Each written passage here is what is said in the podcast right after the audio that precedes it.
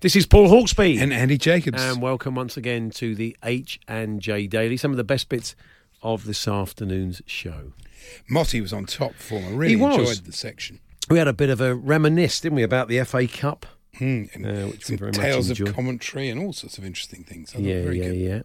yeah. Uh, we had a chat. We did. We covered some ground. You told us about a little trip to China you had. It all got a bit weird. Yeah, no change Uh, there. and I, st- I stood up for people when you didn't. you always do that. Yeah. So you'll hear all of that. So here it is. Enjoy.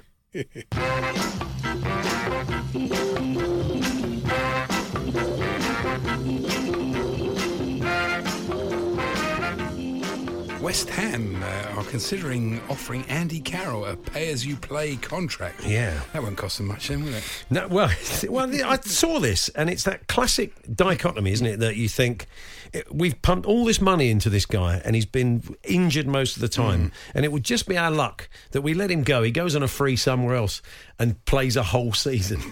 Well, look, I mean, eh, he would probably admit with the problems he's had before, that's unlikely. But uh, you're always concerned, because you know there's a player there. I think you- everybody knows there's a Oh, player and no, an there's- excellent you player. definitely know there's a player But he's just there. been It's blighted by frustrating. injury. Yeah. But but I think in the end, that's what you know. As I said, it, it's very easy to kind of take the Mickey. But Hmm. having spoken to Darren Anderton about that, being called sick note is going to be one of the worst things in the game Oh, because no, the it's last thing the terrible. player wants is that. So uh, no. it's really tough on them. Uh, physically and mentally, so we hope Andy Carroll can get back and start playing again. Oh, absolutely. Uh, Victoria Beckham, I think you can defend her now as well. Uh, Victoria Beckham. Yeah, I probably will, yeah. Of course you will. Has de- revealed her latest health fad uh, Yeah.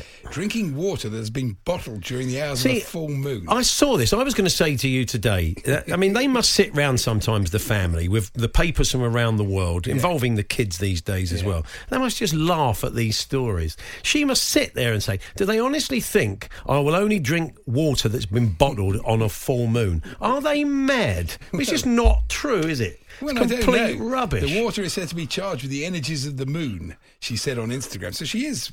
Well, she pushing might this thing. she might think it's quite good, but I Yes, mean, it's, it's but not I'm the here- only water. If she was in the desert and and it wasn't a full moon and it was a matter of life and death, what would I'm she not, do? I'm not blaming her, really. I'm blaming the people who are offering this bottle of water. Actually, to be honest, two pound eighteen. It's two pound eighteen pence.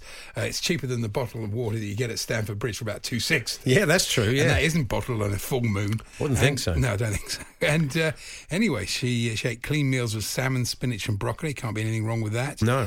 And uh, there you go. So uh, good for her. good for her. But yeah, I'd I'm say defending her don't- again. don't Anybody